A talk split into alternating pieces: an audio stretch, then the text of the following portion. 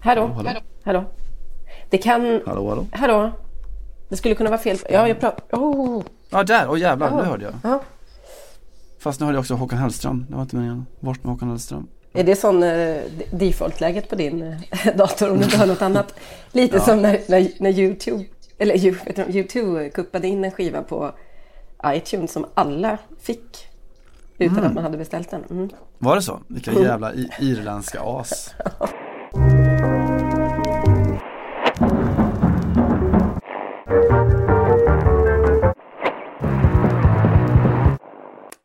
What's so hard about that first sentence is that you're stuck with it.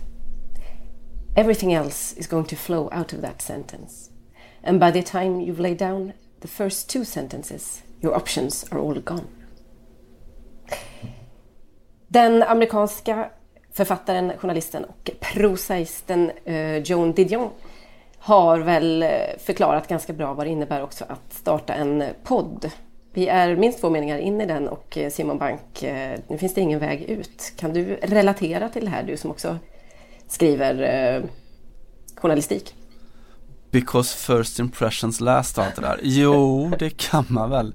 Alltså jag, jag ville tänka att jag gör det i alla fall eftersom normalt så om jag är inne på kronikerandet och har gott om tid på mig så brukar själva ingressen ta tre timmar och resten av texten ta ungefär tre och en halv minut. Så eh, jo, första meningen och andra meningen. Kommer Det du ihåg finns jag väl- ring... Förlåt. Mm. Kommer go. Jag ringde dig en gång, satt lite i skiten på, från ett spanskt hotellrum och klockan var jättemycket, vilket, den var väl halv två någonting. Jag hade liksom en kvart till eh, deadline och bara så här, jag har ingen ingress, hjälp mig. och så fick jag en av dig. Just det, det minns jag. Ja. Var fint. Det handlade faktiskt om, eh, det var Real Madrid, Cristiano Ronaldo. Just det, den där Cristiano Ronaldo ja. Det, du, jag tror att det var något i stil med Real Madrid åkte på match med två stora frågetecken.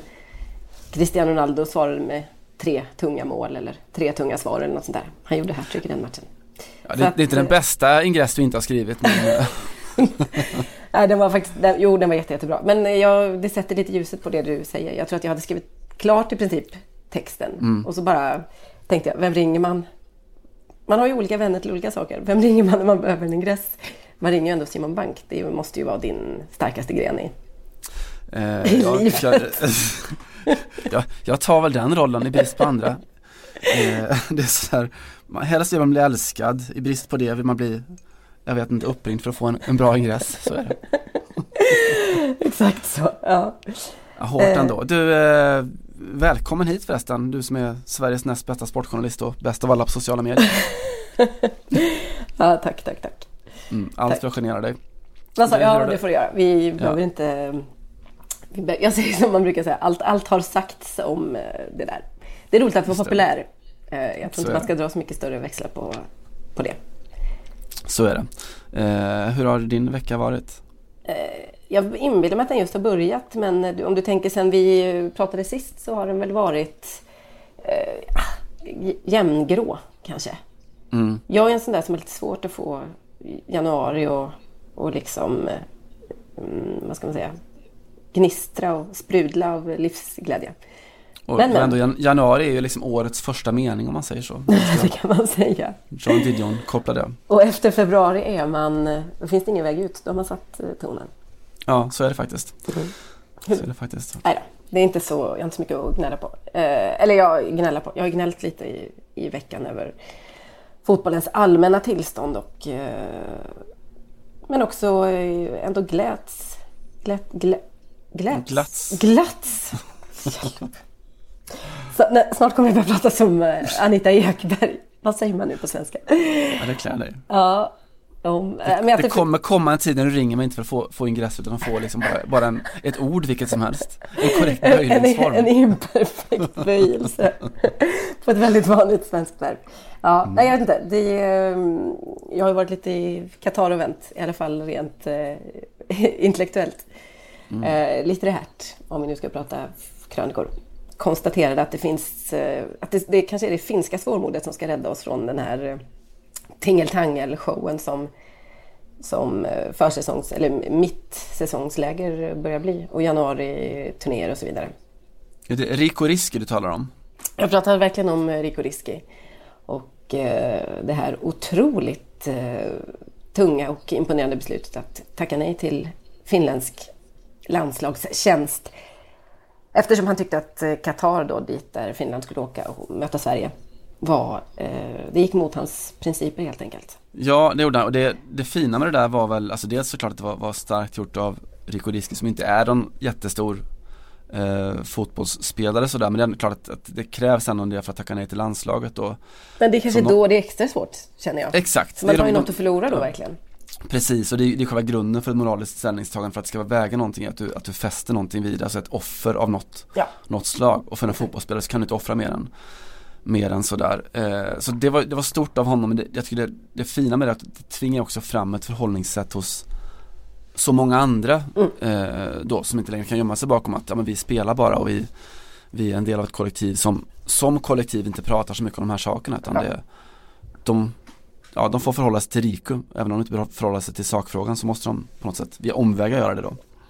Exakt. Nej men och, och jag menar, då blev det också en, en rimlig fråga att ställa till. Jag menar, vi, det känns som att vi är ganska många som tjatat och tjatat och tjatat om det här. Så det händer ingenting eller det är bara en debatt som förs i, i spalterna. Och, och helt plötsligt så kommer en fotbollsspelare och fattar det här beslutet och då blev frågan till hans lagkamrater som sa, men ni då? Och helt plötsligt så mm. fick Tim Sparv gå ut och skriva liksom ett långt inlägg att eh, det är klart att vi vet vad som händer och eh, det finns jättemycket frågetecken kring Qatar som land och vi har tvingats ställa oss den här frågan nu när, när Rico tog det här modiga beslutet. Det, det var en, mm. ett, ett otroligt intressant eh, perspektivskifte. Det är väl tveksamt om det kommer hålla, hålla i sig så länge men det här det här kommer alltid finnas. Någon kommer alltid ha fattat det här beslutet. Man kommer alltid mer eller mindre kunna eh, ha det som ett debattunderlag skulle jag vilja påstå ändå.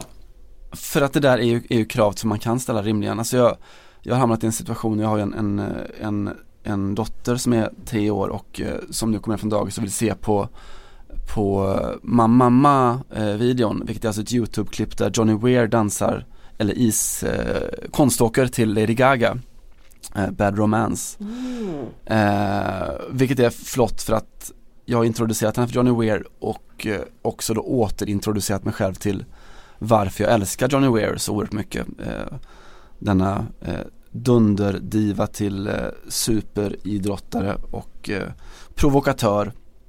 Och Eh, varför tar jag upp det? Jo för att Johnny Weir eh, hade ett väldigt spännande. Han skrev en text inför Sochi-OS. Eh, Johnny Weir är ju as gay as they come, eh, gift då var det i alla fall med en, en rysk man. Och skrev inför Sochi-OS om, eh, om hur det var, hur det kändes att vara olympier, eh, att vara bög och att eh, behöva då komma och tävla i ett land där som säger att hans kärlek inte är någonting värd, att han till och med är kriminell och att han inte får manifestera den på något sätt. Mm, Eh, och det där är ju, alltså det är Qatar fast upp, upphöjt då till en, en väldigt så personlig nivå. Mm. Eh, och det som Johnny Weir skrev var att, eh, att det var OS som skapade mig. Eh, jag har levt, gråtit och blött för OS. Om det hade hållits i Pyongyang i Nordkorea, i Elfenbenskusten eller på en liten isrink på Mars så hade jag ändå åkt. Eh, det faktum att Ryssland arresterar mitt folk, att de öppet hatar en minoritet och bryter mot mänskliga rättigheter är en hjärtskärande travesti av internationella mått men jag kommer ändå att tävla. Det finns inte en polis eller en regering som skulle kunna stoppa mig från att tävla i OS. Mm. Eh, och jag tyckte det, det, där var så oerhört starkt för att han, han tog ju den hela kostnaden, det hela ansvaret. Samtidigt som han sa att det här är den jag är, jag är en idrottare, OS gjorde mig, drömmen om OS har fått mig att leva hela mitt liv som jag har levt det. Mm. Eh, och jag är värd att åka, mm. även, även här. Och det är en fullt legitim hållning, det är till och med en beundransvärd hållning, men man måste ha en hållning i alla fall, ungefär mm. så. Mm. Ja, verkligen. Och det, det där kan man ju översätta lite grann på fotbollsspelarna någonstans. det var, Sverige åkte ju då, de flesta har säkert följt någorlunda i alla fall debatten och hur uh, Håkan Sjöstrand, bland annat Svenska fotbollförbundets generalsekreterare, argumenterade kring det här. De skulle ha en, åka dit och föra en kritisk dialog. Visst var det de orden som... Just det. Eh, ja. Och gjorde väl eh, någon form, hade väl i alla fall några möten med intresseorganisationer och så vidare i Qatar. Men det, det är ju väldigt svårt att se att det, att, ehm, det är någonting annat än eh, ett litet påtvingat förhållningssätt för att de vet att det blir så mycket debatt. Det känns inte som att det kanske är den, deras stora uppgift på något sätt eller deras stora vision att komma dit och ändra på saker och ting. Eh, men, det, men det var ändå bra att det, att det för en gångs skull fanns en, en debatt och en, någon form av förberedelse kring mm. detta. Eh, och det blev ju, och som jag också skrev i, när jag skrev om eh, Rico Riske, att det blir också lite konstigt då att fot, enskilda fotbollsspelare ska ta det här beslutet mm. när deras eh, beslutande organ eller chefer helt enkelt och landslagen och klubblagen utan problem förlägger sina läger i Qatar och Dubai och så vidare. Eh, det blir Alltså det, det, blir väldigt, väldigt konstigt för att det är någonstans så får man ju leva med att fotbollsspelare är, är liksom ofta ganska konforma eller konformistiska. Det är en lagsport. Det är, det är väldigt mycket kollektivet som styr, även om det inte ser ut så på sociala medier och så. De är liksom gigantiska individualister och egon så sett. Så är det ju fortfarande en idrott där det finns väldigt få som sticker ut i några ämnen som är obekväma. Eh, mm. För att koppla till John Weir kan vi ju prata om den evighetsfrågan, hur många som har kommit ut som homosexuella till exempel inom herrfotbollen. Mm. Det, är ju, det är ju en otroligt eh, konformistisk värld. Och, eh, och då kan jag känna att som när Manchester Uniteds spelare då fick en mer eller mindre en utskällning av Amnesty International, den norska grenen som tyckte att de bara la upp en massa fina bilder från Dubai och ja, det måste finnas någon medvetenhet om vilket land man befinner sig i. Och jag, jag håller ju med om det men samtidigt så är det väldigt olyckligt att lägga det ansvaret på spelarna. För att, eller det, blir, det går inte riktigt. Det blir väldigt dubbla budskap. Först säger klubben då att vi åker hit mm. och sen ska spelarna eh, åka dit och vara lite tveksamt inställda till det på sociala medier. Det, det blir väl konstigt. Ja, det blir det. Alltså det, deras regeringar säger att det är okej, okay, deras arbetsgivare säger att det är okej, okay, deras internationella förbund säger att det är okej. Okay, ja. eh, och sen pressas de. Men man ska förhålla sig på något sätt. Om vi kan säga att Rico Risk är den fotbollsspelare som tagit det eh, längst då åt det positiva hållet, om man kan säga det. Eh, så jag har ju faktiskt kommit fram till vem som har tagit det där ansvaret allra, allra, allra sämst i hela världen. Vet du vem det är? Uh, nej, det känns som att det finns det är en ganska hård konkurrens där. Nej, jag kan inte säga vem som är vin, who the winner is. nej, eh, vinnaren är eh, den gamle Ballon d'Or eh, ekvilibristen Cristiano Ronaldo. Eh, jag hade faktiskt glömt bort det här men, men snubblade i veckan över en gammal intervju som han gjorde eh, 2015. Eh, och han var då i USA, i Miami tror jag, han skulle, nej han var inte med, men han var i USA han. Han skulle lansera då sina, sin nya kollektion med sina monsterhörlurar. Och så ger han en intervju till eh, CNN en Espanol eh, och då intervjun görs av eh, journalisten Andres Oppenheimer som, ja man kan säga utan vidare att han är, Oppenheimer är alltså en av USAs och Latinamerikas allra mäktigaste eh, och största journalister. Alltså han är typen som, du vet han är, jag vet inte, kanske 70, 75 år. Har vunnit Pulitzer, han har bevakat krig och politik, avslöjat stora eh, Iran-kontra-skandalen med han som avslöjade och sådär. Han, han, han, är van vid politik och konflikter och pratar med maktens allra största män liksom. Mm. Och den här intervjun då görs precis efter eh, den stora Fifa-skandalen då har exploderat och eh, samtidigt så är det mycket diskussion just om det här med att Qatar har fått, fått VM. Så att Oppenheimer såklart frågar ju eh, om det. Pregunta, ¿cómo está afectando el escándalo de corrupción de la FIFA a los jugadores en el campo de juego. ¿Es algo que les preocupa? ¿Quieres que te sea sincero? Sí. A mí no me preocupa nada. Ja, Oppenheimer frågar alltså, hur påverkas ni spelare egentligen av korruptionen inom Fifa? Ronaldo himlar med ögonen och säger, ska jag vara ärlig, det oroar mig inte alls. Jaha, varför då då? Jag gör mitt jobb. För min klubb, resten spelar ingen roll. Jag bryr mig inte om vad som händer utanför det. Oppenheimer invänder då, men ni måste väl snacka om det här i, i omklädningsrummet i alla fall? Inte alls. Vi snackar om andra saker. Musik, brudar, mode, skor, väskor, smycken, frisyrer. Ska jag lista? Och då, Oppenheimer ger inte upp liksom, han är journalist som sagt, så han frågar då om Qatar, eller börjar inleda en fråga om, om Qatar liksom, om VM. Och då får ju Ronaldo nog liksom, han drar av sig sina guldlurar, han börjar knäppa med fingrarna åt sina betjänter och så säger han I can't speak like that, he says. Uh, this is bullshit. Speak about FIFA. I don't care about FIFA. And Qatar, I don't give a fuck. What do you want me to do? Speak about product. He speaks about FIFA. come on. Una cosa, espera, a ver, a ver, a- nos- estamos aquí hablando, estamos hablando de un lanzamiento I can't de, speak like de that, una línea uh, de de speakers. Speak en- about, en uh. FIFA, I don't care about FIFA, estar hablando sobre eso. de Se va a Qatar. sobre I don't give a f- What you want me to speak about product? Speak about FIFA. Come on. Alltså fan vet om inte det här är det absolut mest upprörande som Ronaldo någonsin har gjort i Las Vegas.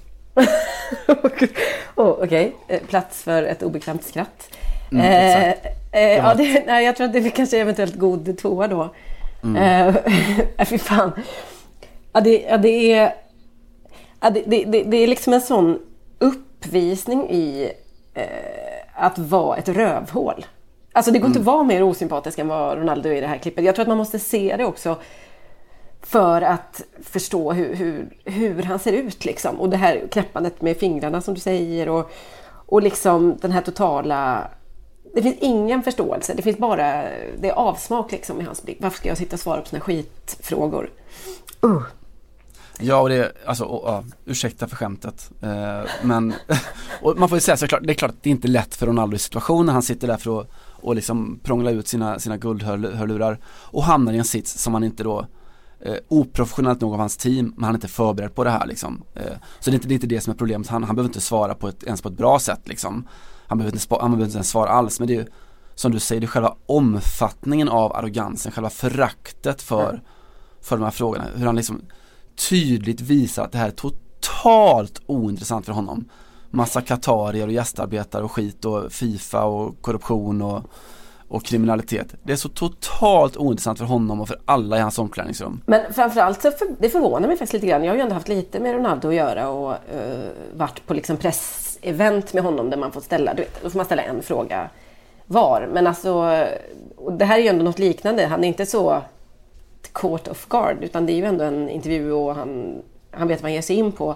Och, och jag har aldrig upplevt att han inte haft svar eller att han brukar alltid Mm. kunna... Han är inte osmart liksom. Så Nej. att det här, det är ändå...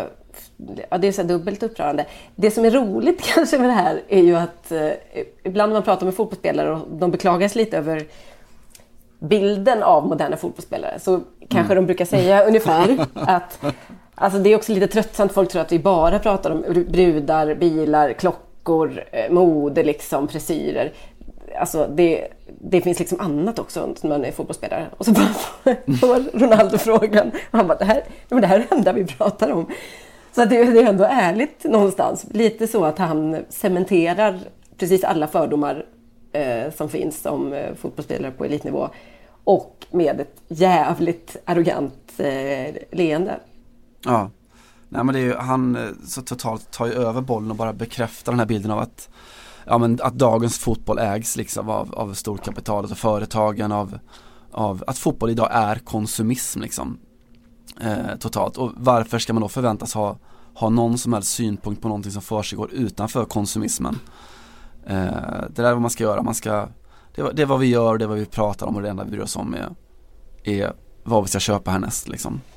Ja, jag tycker det är otroligt eh, svårt med Cristiano Ronaldo just nu. Jag, jag, med allting som har hänt och då framförallt den här våldtäktsskandalen eller eh, anklagelsen i alla fall har gjort på något sätt att jag det, jag tycker inte det riktigt går att ta i ämnet Cristiano Ronaldo som jag gjorde tidigare. Eh, jag vet inte om det är för att jag är liksom, för att jag är kvinna eller för att jag har sett för mycket skit inom fotbollen eller vad det beror på. Men jag börjar känna någon, någon form av... Jag kan inte förhålla mig till honom på ett no- normalt sätt längre. Eh, Det här klippet hjälper ju inte men eh, jag tror att det ser nästan ännu värre ut så här i efter eh, att Der Spiegels artikel har liksom avslöjat hur, ja, hela hans, på tal om när han knäpper i fingrarna, hur hela hans liksom, eh, juridiska team bara städar upp kring honom hela tiden och erbjuder folk mutor i princip för att vara tysta och ja, överenskommelser då med den här kvinnan, eh, Catherine Mayorga. Eh, nu i veckan så har ju en, eh, ytterligare en kvinna gått ut på ett förvisso desperat och som du nog sa, lite trasigt sätt på, på Twitter och, och gjorde en lång harang om massa saker hon känner till om Cristiano Ronaldo. De har haft ihop det för många år sedan då. Och det, kan man ju tro vad man vill om. Eh, men det, det, det känns som att på något sätt så börjar väggarna slutas kring honom. Jag, nästan vad som än händer i fallet Cristiano Ronaldo så är vi nog ganska många som kommer att ha svårt att och, och, och se på honom med, eh, vad ska man säga, med eh, objektiva ögon igen. Det känns som att det, jag tycker det är jätte, jättesvårt. Ja, och det är alltså, man får väl skilja på den juridiska processen och jag, återigen, vi har fortfarande väldigt lite aning om det där. Det kommer, det kommer utredas förhoppningsvis och det kommer förhoppningsvis gå till rättegång och, och allt sånt där. Och klarläggas, det var ju DNA-tester som skulle skickas över Atlanten nu här senast. Mm. Eh, så vi, vi lär väl få veta tids nog, men alltså det här är fristående från det så är det ju, det här är så oerhört tydligt och det han blir representant för, för någonting. Och jag, jag kan känna lite så här liksom med, med då just den här nivån på, på världsfotbollen och det är klart att det finns tusen miljoner fotbollsspelare som är helt underbara människor och så. Utan vi pratar mer om en, en, eh, en kultur som då Det är högt räknat Simon. Tusen miljoner. Kanske det. Mm. Men det finns kanske... Fyra tusen miljarder. 40 000 miljarder. 40 000 miljarder. ja, det, det, är bara ett räkneexempel. Eh, jag skulle, nu ska jag faktiskt göra en allvarlig uppskattning. I de stora ligorna mm. så tror jag att det finns sammanräknat i de fem stora europeiska ligorna så tror jag att vi landar på 17-18 riktigt härliga killar. Ja, riktigt härliga. Eh, så kanske det, jag vet inte. Men det i alla fall, man kan konstatera att det finns en, en, en, en enda kultur och den är ganska ohärlig. Så är det. Och jag börjar ja. tänka så här lite grann, vad, hur ska man se på då just det här segmentet av alltså världsfotbollen och de som, som jobbar i den. Och jag börjar tänka så här, fan, är inte de kungafamiljen lite? Alltså är det inte så man ska förhålla sig till att om vi liksom, alltså det börjar bli så jävla uppenbart löjligt på alla sätt. Eh, och att det måste bli en del av överenskommelsen sådär att om, för att om det här är på allvar mm. Om Cristiano Ronaldo och den här intervjun och, och hans sätt att förhålla sig, om det är på allvar mm. Då blir det, blir, blir helt sinnessjukt mm. i så fall mm. Men om, om, om det är liksom lite på skoj sådär, om vi, om vi köper de grundpremisserna, det här är lite på på kul och det här är absurt och det är underhållning, då, då är det rätt okej okay, liksom. Men gud, det är verkligen helt sant. Alltså, det, det är exakt det enda sättet som det går att förhålla sig till, till fotbollsvärlden just nu och antagligen i, i liksom den närmsta framtiden också. 40 000 miljarder kronor.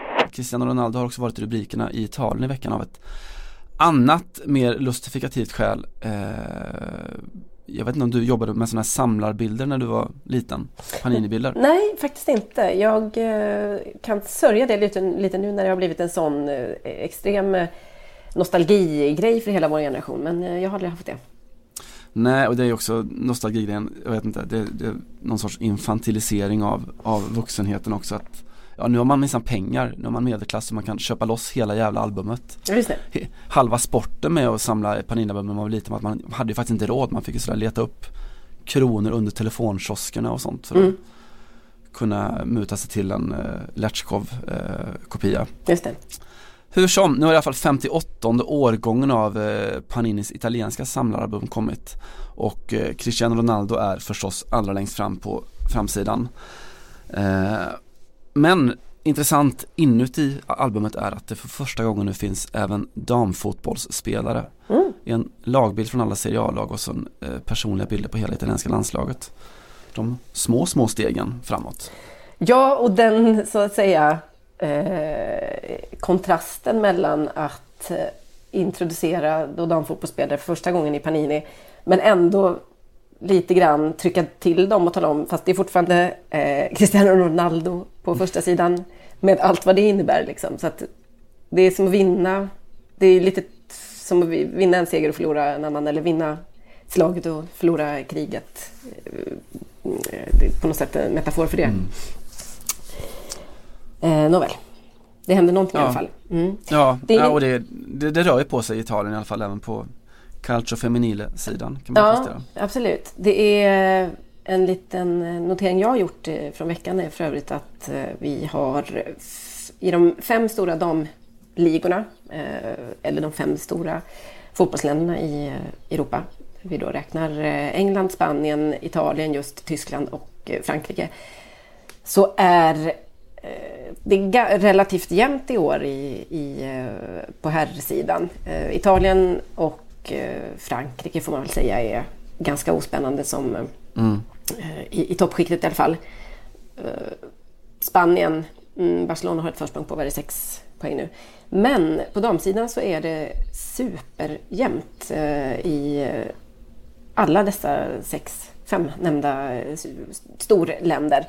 Eh, och i Premier League då, eller i Super League, heter väl den, eh, den eh, damligan Mm. i, England, så slog Chelsea Arsenal i ett toppmöte i helgen och detta innebär att Arsenal då hamnade, blev, ligger tvåa tillfälligt, en poäng efter Manchester City.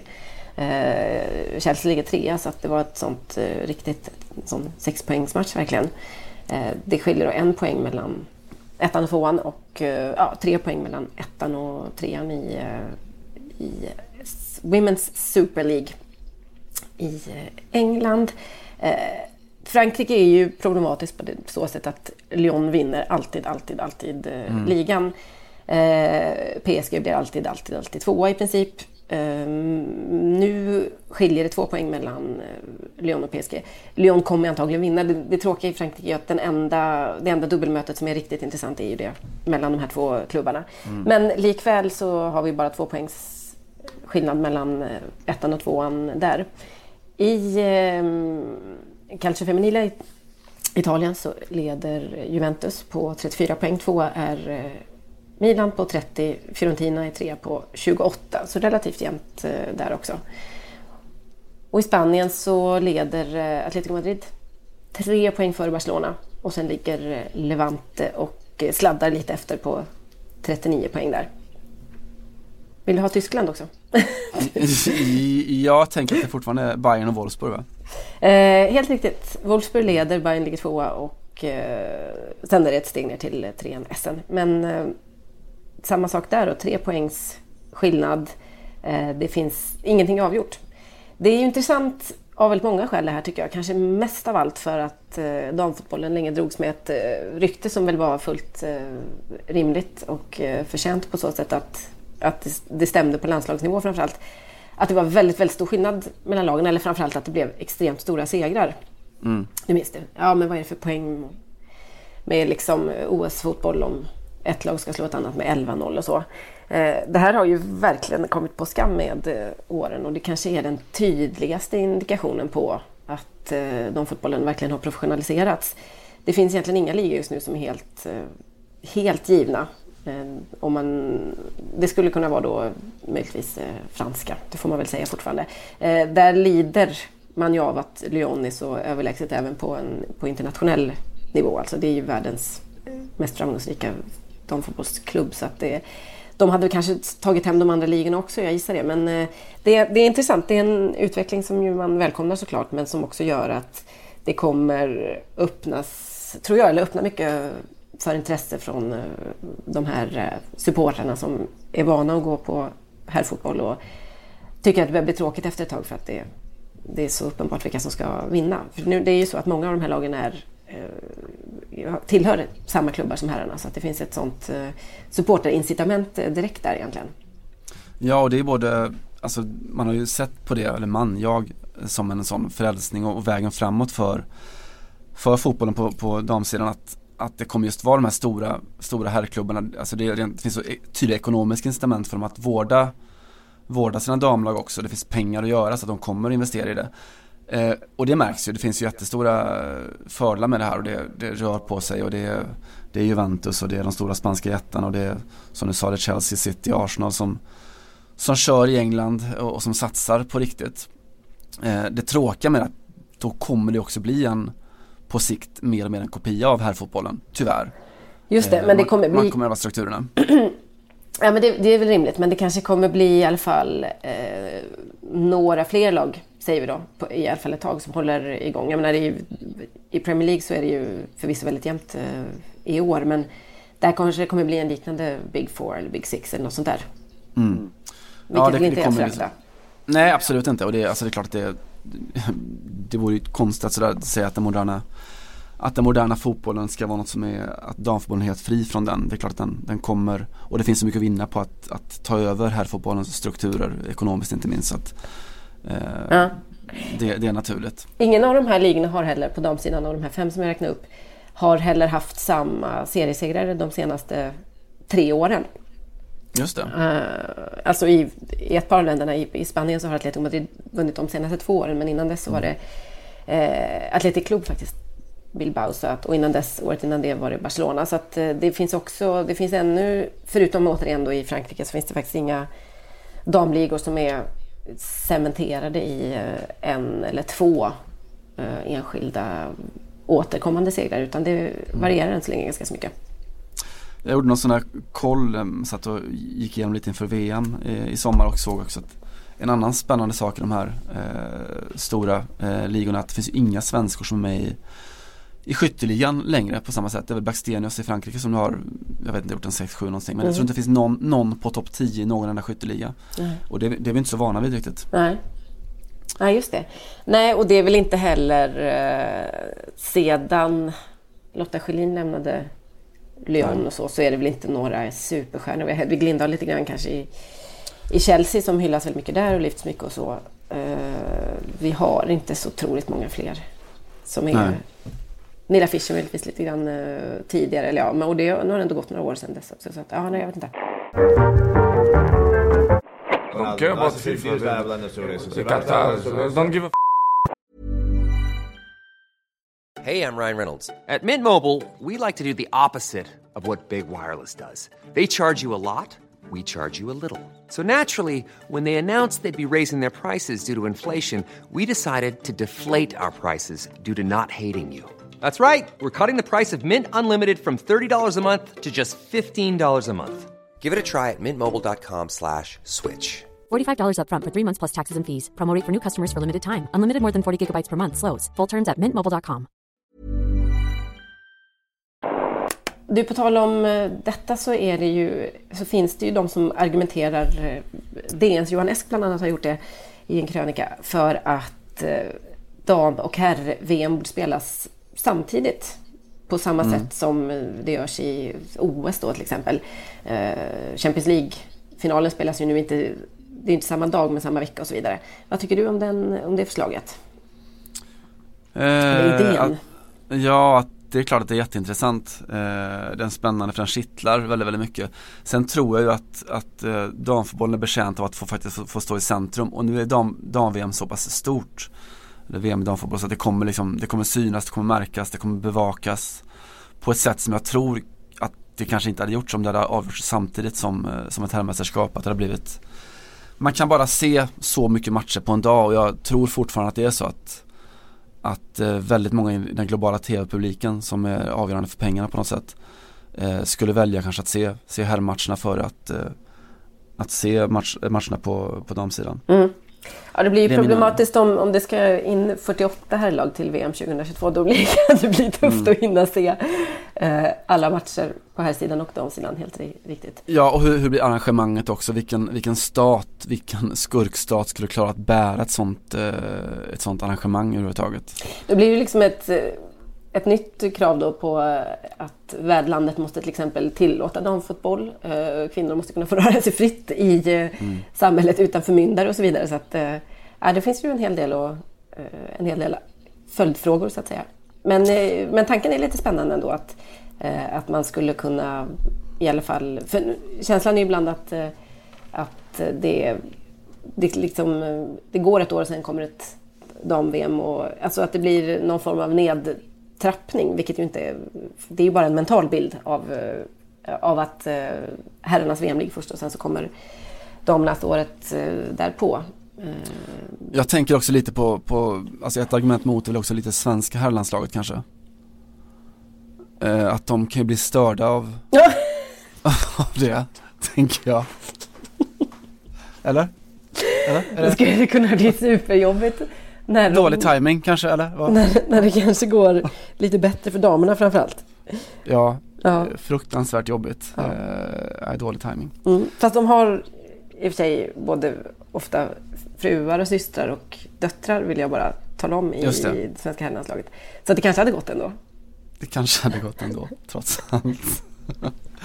du, eh, om vi spinner vidare på, på Johan Esks eh, målsättning och eh, vår radikala målsättning också att bygga om världsfotbollen för det, det krävs ju. Eh, vi deppade lite förut om, om det nu är så att, att damfotbollen kommer att kopiera herrarnas strukturer för det vill man ju inte riktigt. Eh, men där, den här drömmen har man ju om att bygga en helt, en helt ny eh, fotboll på något sätt. Att riva och starta om och, eh, och sådär. Eh, och jag tänker att det finns några som ändå har försökt göra det utifrån befintliga ramar. Eh, och det är, det är, Red Bull. Detta hatade eh, imperialistiska sockerpiss som ändå då har skapat toppklubbar över hela världen. Sockerpiss och så vidare. Just det, sockerpiss. Mm. Eh, och, ja, men nästan alla hatar dem men de, men de har ändå liksom byggt det de har byggt har de byggt ganska fint liksom. Alltså de har ju en väldigt tydlig Red Bull ideologi. Det ska liksom vara talangfullt, fartfyllt, Eh, och den här liksom tanken, strukturen går igen i allting som, som de gör i Red Bulls klubbar. Ja. Eh, sen såklart, det finns problemet att de har inte byggt från noll helt, utan de har ju mördat klassiska klubbar på vägen då i Austria, Salzburg och sådär. Men, men skit i det liksom. min, min poäng är att om jag skulle spekulera i eh, om vi skulle få rätten att bygga från noll, att bygga en klubb från ingenstans liksom. Mm. Eh, vi hade ju inte byggt Red Bull i Leipzig eller i Salzburg utan vi har byggt något annat då. Mm. Vad, vad skulle liksom vara eh, signifikativt för vårt, vårt klubbbygge, vårt konglomerat fotbollsvärlden runt? Hmm. Eh, nej, vi skulle kanske inte heta Red Bull men det är lite intressanta med Leipzig, det är ju en lång eh, och rätt, eh, vad ska man säga, det är ju en story med väldigt mycket olika eh, vinklar. Det är ju ändå att man att det är en eh, öst, inte öststat men östtysk klubb mm. och att det, att det ändå är eh, ett sätt att glamorisera någonting i eh, Östtyskland eh, som, som är liksom en sån superkontrast till hela det här hyperkommersiella projektet som ju Red Bull ändå är. Så jag är ju inte emot att det skulle ligga där någonstans bara för, alltså att det, förstå, att det skulle ligga i något lite, lite eh, industritungt eh, mm. roraktigt eh, område. Förstår du? Tyskland tycker jag faktiskt är en bra utgångspunkt. För, då, för allt? För då hade, fotbollen, då hade klubben kunnat heta Fotboll Radikal. Ah. Eh, vilket jag tycker är givet att klubben skulle heta. Mm. Fotboll Radikal FC eller något sånt där. Eh, och sen så är ju frågan var pengarna skulle komma ifrån då. Där har jag inget riktigt bra svar. Har du tänkt ut det? Tågrån, något sånt? Jag vet inte. Bankrån? Eh, ja, varför inte?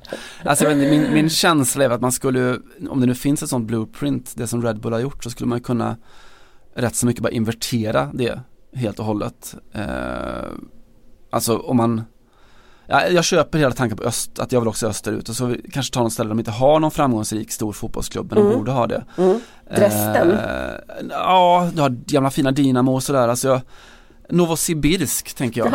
Okej, okej, okej. Alltså Jaha, stora... okej, någonstans där det inte mm. finns ens någon gammal liksom. Det ska vara Exakt. från scratch. scratch. Mm, mm, mm. Ja, men det finns en miljonstad liksom, enormt stort. Eh, massa pengar finns, men de har liksom inte haft ett, ett enda lag i, i toppdivisionen på typ 2000 år och sådär. Mm. Uh, ja, aldrig vunnit någon titel. Jag gillar det lite grann, mm. tanken på det. Mm. Uh, jag har aldrig varit tänker, där, men jag, jag, jag, tar, jag tar ditt ord för att det är ett bra ställe. Det känns som att de behöver något, något positivt att glädjas åt. Mm. Football, Football Radicals är ju ett briljant namn. Jag tänkte, jag var inne på något att invertera Red Bull och köra, jag vet inte vad, något mer uh, rödvinsanstruket, så typ Grenache Novosibirsk eller något sånt. Mm, mm. Novo... Att få in det lite. Chateau Novo Pap. Chateau Novo Pap, Chateau Novosibirsk, ja men någonting åt det hållet. Eh, men eh, fotboll radikal eh, låter bättre. Och sen tänker men det låter bättre på tyska, ja, jag är ledsen. Eh, fotboll radikal? Ja. Kan ja, det är taget. Kan man heta så i Ryssland också? Eh, känsligt tror jag, novosibirisk. jag, jag, min, min ryska är för dålig för att jag skulle kunna översätta det rakt av. Men eh, ja, det, varför inte? Novosibirsk, fotboll radikal. Det blir lite krosskulturellt. Men ändå med liksom en, en tydlig fot i öst kan jag känna. Det är så vi jobbar rätt mycket. Och ja, tänker jag, Leonid Slutsky gäller... skulle ju få bli vår tränare antar jag.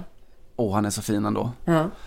Eh, ja, jättebra tränare och jag tänker Vi kan locka över honom med kanske 15 eh, flarror eh, Chateau Nouveau du Pape, tänker jag. det som, det, som, det, som Leon, det som Leon kallar frukost. eh, Chateau Nouveau du Pape heter det till och med. ja, ja.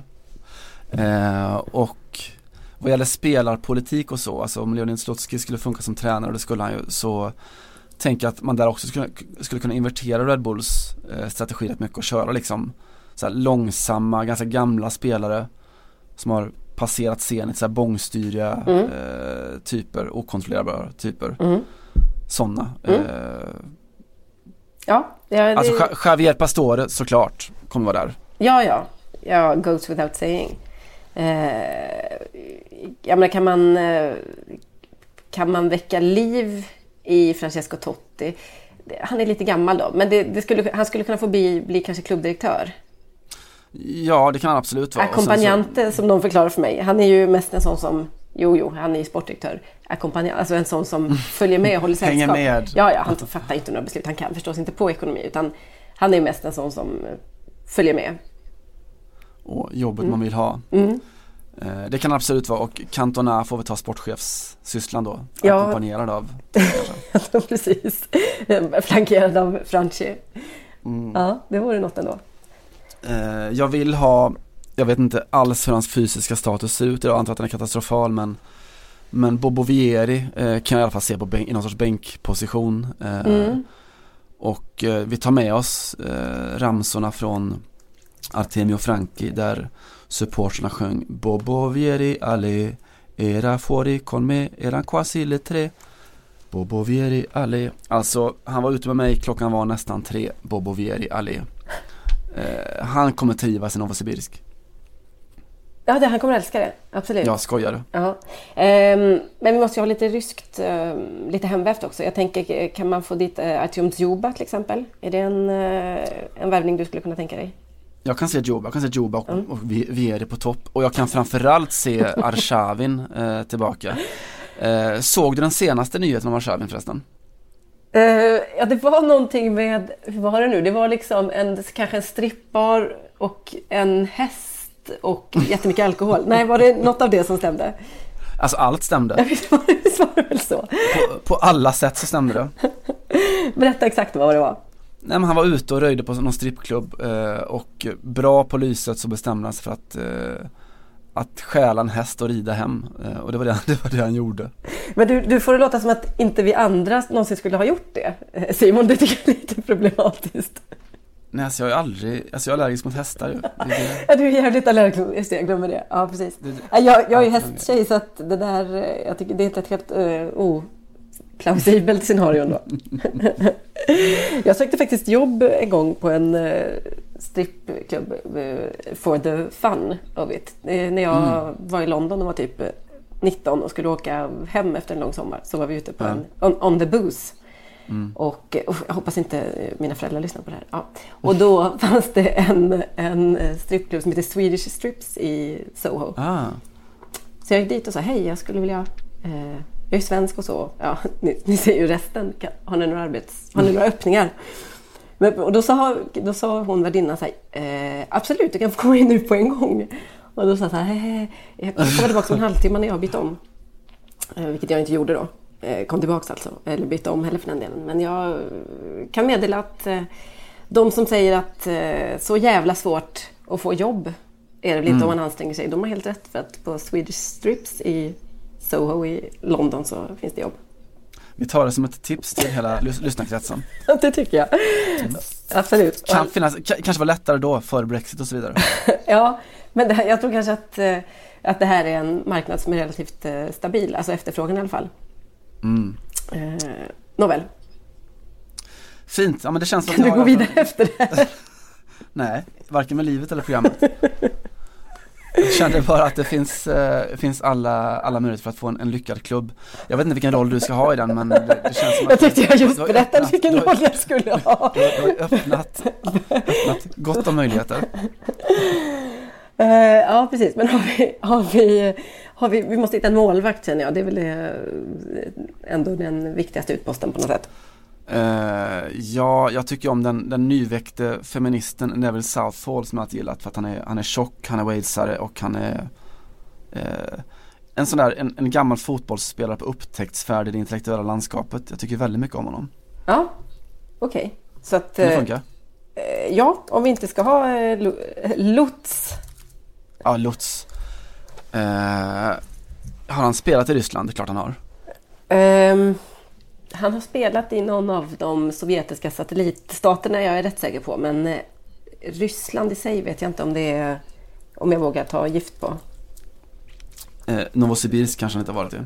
Han kanske inte. Men Lutz van der Stiel i alla fall, den eh, tyska eh, globetrotter-målvakten. Jag känner honom lite så att eh, jag kan skicka iväg en förfrågan på en gång.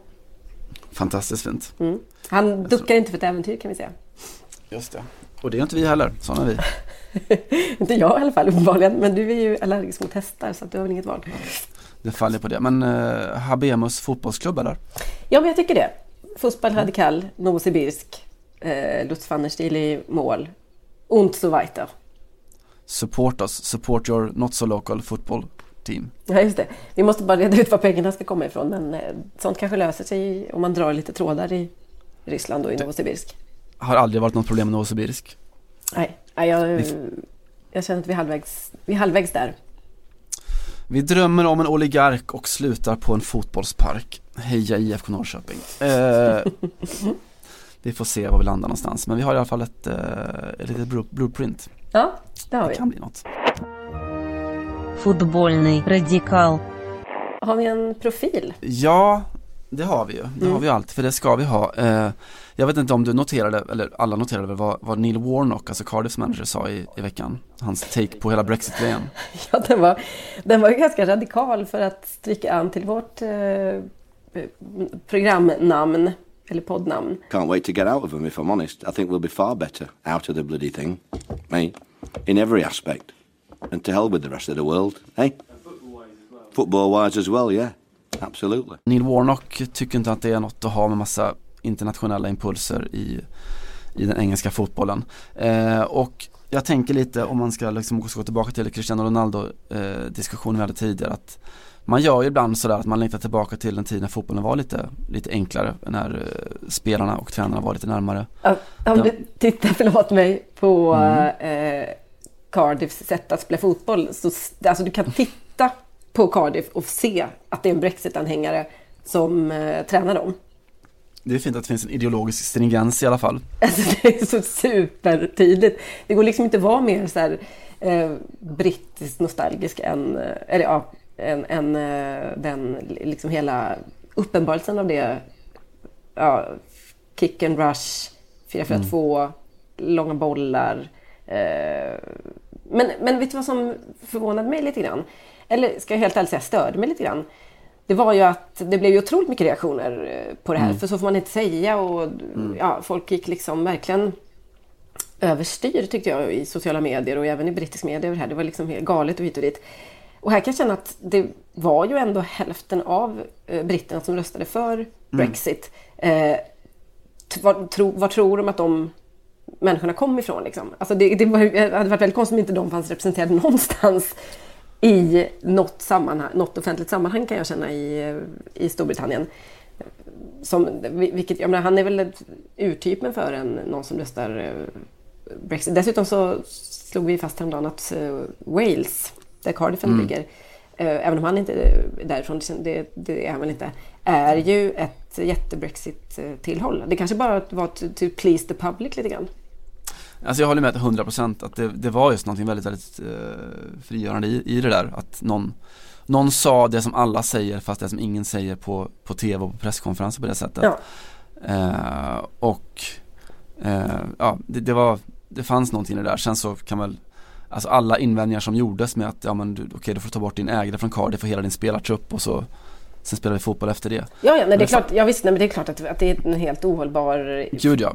inställning alltså, i hans position, eller menar, i det jobb han gör helt enkelt. Men det är ju fortfarande så. Det, där, blev det, där får man ju ge kanske alla de rätt som, som säger att media liksom är väldigt eh, eh, homogent i de här frågorna. Mm. För det var som att folk fick en chock över att det fanns en enda känd människa som var uttalad för Brexit. Och det här är inte första gången. Alltså det finns ju några inom fotbollsvärlden eller generellt som har... eh, Det var ju någon, eller det var någon musiker häromdagen. Någon, någon av dem liksom... Ja, jag, nu drar till med att det var någon i Pink Floyd. Det var det inte, men det var någon i något eh, gammalt, eh, eller sånt, eh, 70-talsband som uttalade sig för Brexit också i eh, brittisk media och blev liksom helt, helt slaktad och folk bara så här, Mm. vill, ska tala dem till rätta och du har inte förstått någonting och så här ligger det till. Mm. Så. Jag, jag, ja, det var inte så, det är inte heller så att de säger jag är nazist. De säger bara jag är för Brexit och det var som sagt eh, hälften av de som röstade. Lite drygt då. Ja, alltså I can't wait to leave to hell with the rest of the world. Alltså det är inte Churchill men det är i alla fall en hållning till, eh, till omvärlden. Ja, Ja, men det hade ju kunnat vara Churchill när du lyssnar på det. Nästan, bra ja. nära, bra Ja. nära.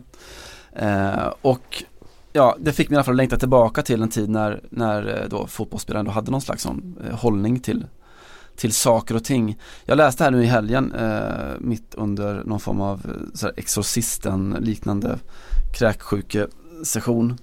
Eh, inte samtidigt precis men under, under, under Du samma, får det låta samma dygn. intressant, kräksjukan. Det är bra gjort. Mm, jag försöker, gör så gott jag kan. Eh, den sinnliga delen av det. Och jag läste i eh, Marxism Today eh, som man gör, ett, ett magasin som här klassiskt magasin som var väldigt drivande i hela den brittiska vänsterrörelsen på 70 80-talet och 60-talet. Är du kul- kulturmarxist Simon? Är det det du försöker eh, slå fast här eller? Hur ska jag If tolka the, det? if the shoes fit. eh, eh, men det hade också, det, det inte så hårt som det kanske låter, det hade ett väldigt stort inflytande på den här New, New Labour-rörelsen som kom sen. Eh, Tony Blair skrev i tidningen, Gordon Brown också, då när de var lite yngre och lite mer, eller när de var radikala överhuvudtaget. Hur som helst, jag läste alltså oktobernumret från 78 eh, och egentligen av ett enda skäl var för att jag ville läsa ledarsticken. Eh, och det ville jag för att ett av dem hade rubriken Viva Spurs. Mm. Eh, ett stick som handlar om den, den nya fotbollsvärlden som växte fram då. Eh, och det handlar om hur Tottenhams nya argentinska värvningar då, Via och Ardies eh, och eh, de skriver att indeed it could be argued that more vigorous internationalism can only help English football dying on its studs for lack of originality, technique and ball skills the injection of those qualities could have as profound an influence as Diaghilev had on English ballet 60 years ago. Eh, syftandes då på Sergej, Sergej eh, Diaghilev som eh, ja, eh, grundade Ballet Russe i Paris på 1900-talets början där och satte upp massa balletter i London på då tidigt 1900-tal och förändrade och berikade hela kulturlivet. Coolt ändå som ledarstick, de tyckte att det här var toppen med Mm. att få in utländska influenser eh, att då, som kunde lära de engelska eh, tekniskt eh, bristfälliga spelarna spela fotboll och så vidare. Eh, och det var fint bara det, men det riktigt roliga, alltså i ett av de följande numren av Marxism Today så kommer en replik, eh, två uppslag lång från då det som är veckans profil, Laurie Madden.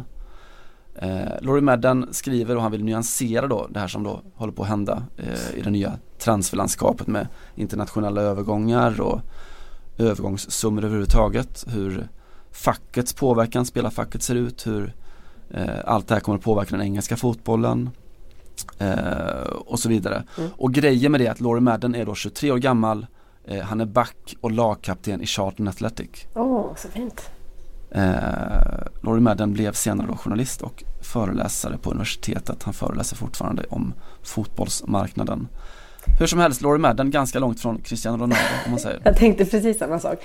Intressant ändå att eh, det, det känns som att det finns en brittisk eh, skola lite mer det här att man går från att kanske vara spelare till de, de som har huvudet på skaft någonstans kan ta den här vägen. Alltså nu gör jag ett jättehopp till Gary Lineker men det är i alla fall eh, någon, någon form av samma eh, idé om att livet efter fotbollen måste inte bli liksom, man måste inte bli tränare. Du måste inte ge dig ut i den här liksom kommersiella djungeln och Man kan bli strippa också. ja, nej men och kränga inte vet jag, guldhörlurar och så vidare. Eller eh, allt det här eh, som vi ser med eh, vår, stora svenska vår enda svenska fyrbåk, Zlatan Ibrahimovic, att sälja allt som finns. Utan man, man kan också ta den här vägen och det känns som att det är ganska attraktivt i Storbritannien och många av dem som blir pandits då, som är, vad ska man säga, inte kronikörer men experter Mm. i TV och, och så, är rätt så väl eh, artikulerade. Uh, Gary Lineker är ju, är ju programledare.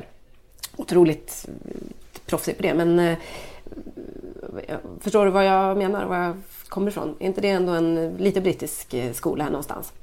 Jo absolut, absolut. Att det inte förväntas men att det finns ändå Det finns en möjlighet och många av dem är ju Alltså eller många av dem, det finns ju flera som är, är väldigt så verserade, smarta, intelligenta. Ja, och Man- går in, alltså de går in för det tycker jag på ett sätt som är väldigt...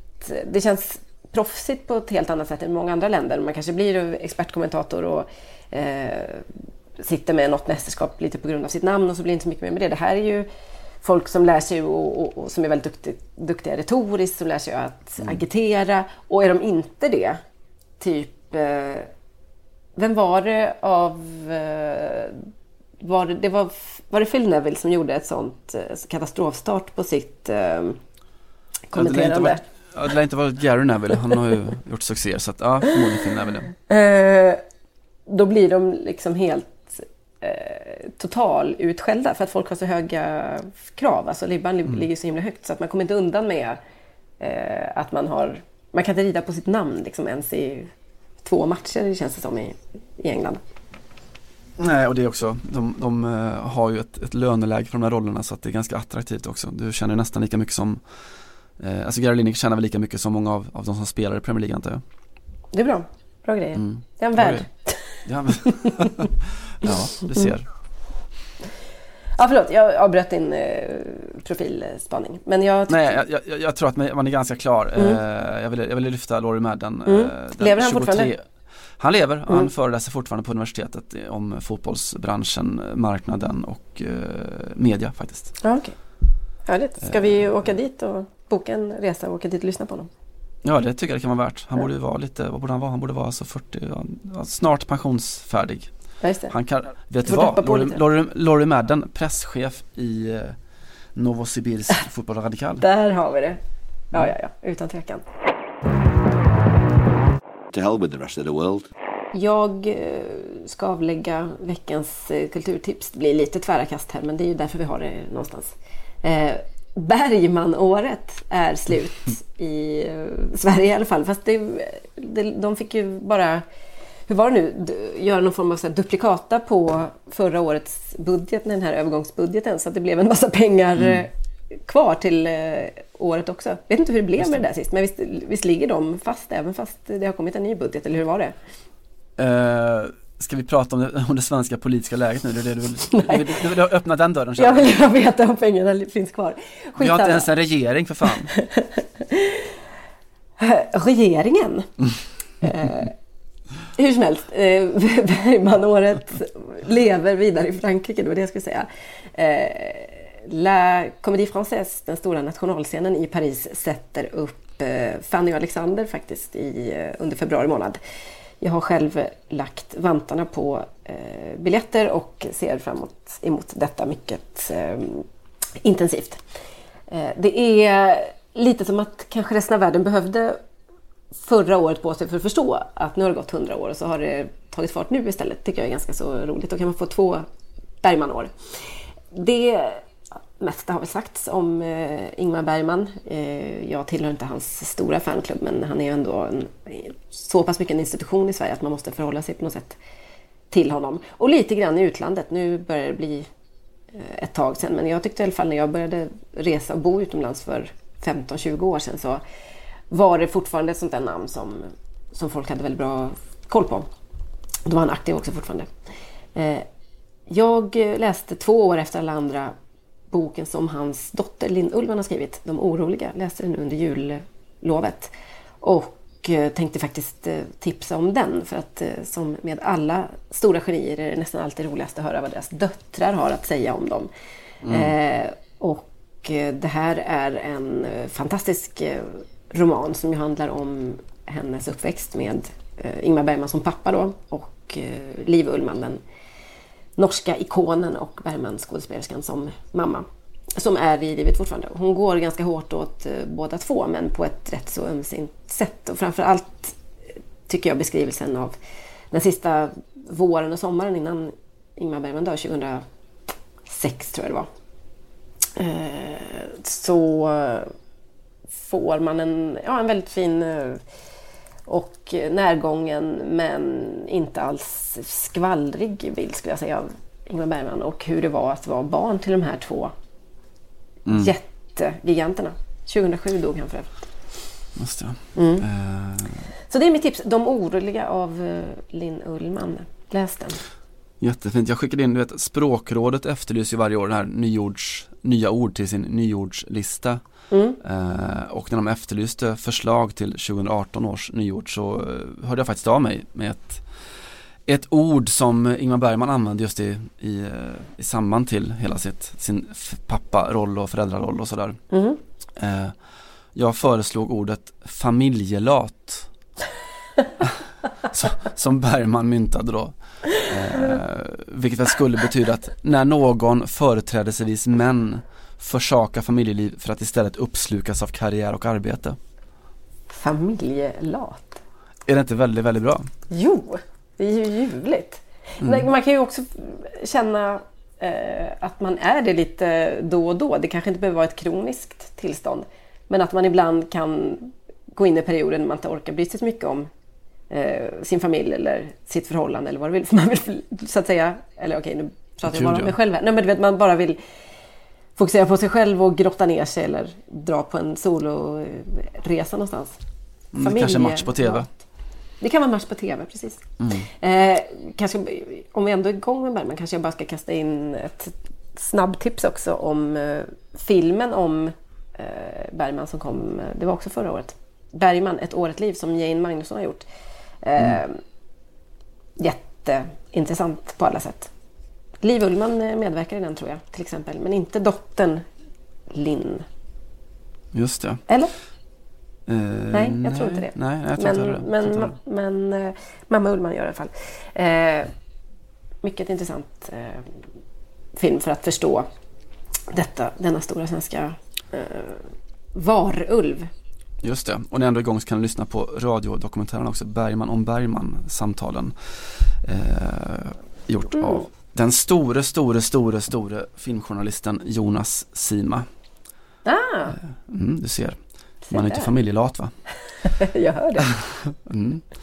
eh, och jag kan bara också återkomma och tala om att språkrådet tyckte om förslaget familjelat men dissade det för att det var för gammalt. Det hade inte tillkommit under 2018. Ja, det var lite snålt kan man känna. Icke-visionärer. Ja, han är ju bara 100 år en gång trots allt. Exakt. Mm. Jag har en taskigt utvecklad social intuition alltså. Jag ska berätta om eh, Sama Abdoladi, eh, en palestinsk flicka som eh, då som sjuåring i Ramallah eh, sprang runt och spelade fotboll på gatorna. Och det fick man ju inte som, som tjej då spela fotboll i skolan eller i några klubbar och sådär. Hon protesterade mot det, hon började samla ihop sina kompisar, hon eh, bildade ett lag, hon bildade en klubb. Eh, fick fler kompisar eh, och blev bättre och sådär. Och till slut så var hon till och med med och spelade den allra, allra första landskamp som Palestinas damlandslag spelade 2005. Eh, stort. Sen så fick hon lite knäskador och eh, ja, Och sen dog In Ingmar Bergman. Sen dog Ingmar Bergman. Två år senare. Ja, I alla fall, samma eh, valde bort fotbollen och började satsa på musiken istället eh, efter övervägande med sin, sin familj. Det är väldigt ofta eh, den vägen det går. Väldigt sällan man hör någon ge upp musiken och satsa på fotbollen. Det är lite synd. Faktiskt väldigt, väldigt synd. Jag vet ja. inte, vad heter vår, vår NIM-pianist? Det är väl han då? Ja, just det. Uh, Umut uh, Bosok. Just det. Ja. Uh, och Alexis, San Alexis Sanchez valde väl bort fotbollen och satte på musiken. Eller? Eller? Ja. ja, men, ja, men man ska ju välja bort musiken och satsa på fotbollen. Det var, väl, det, var, det var ju den vägen det skulle gå. Det. Ja, ja, men, Alltså, jag tycker var, varannan vecka spelar jag upp någon, någon risig fransk fotbollsspelare som har blivit ännu sämre rappare. Men nu pratar jag faktiskt om att ge upp musiken före fotbollen. Men det gjorde Umut Bos också, där fick du en poäng faktiskt. Ja, mm. en, en, en av två räcker för mig. Eh, Samma Abduladi förklarar, eh, det enkelt. Det finns två stycken saker jag förstår i livet, musiken och fotbollen. Och jag fattar fotbollen bättre än musiken. Eh, och musik var det, just det. För grejen med Sama Abduladi att hon är alltså hela Palestinas DJ-drottning nu. Det var vad hon blev. Mm. Hon har byggt upp hela den palestinska technoscenen. Eh, hon är alltså producent, hon är DJ, hon är ljuddesigner. Eh, en extrem kosmopolit, jag tror att hon är runt 40 nu. Eh, pluggat i London, bor i Paris, bott i princip i hela Mellanöstern. Och är då en oerhört, oerhört stor eh, nyskapande influens på just technoscenen. Och så här låter det när samma Palestinas DJ-drottning, spelar hemma i sitt Ramallah. Och med det så tackar vi för att ni har lyssnat. Vi hörs snart. Ciao! Ciao.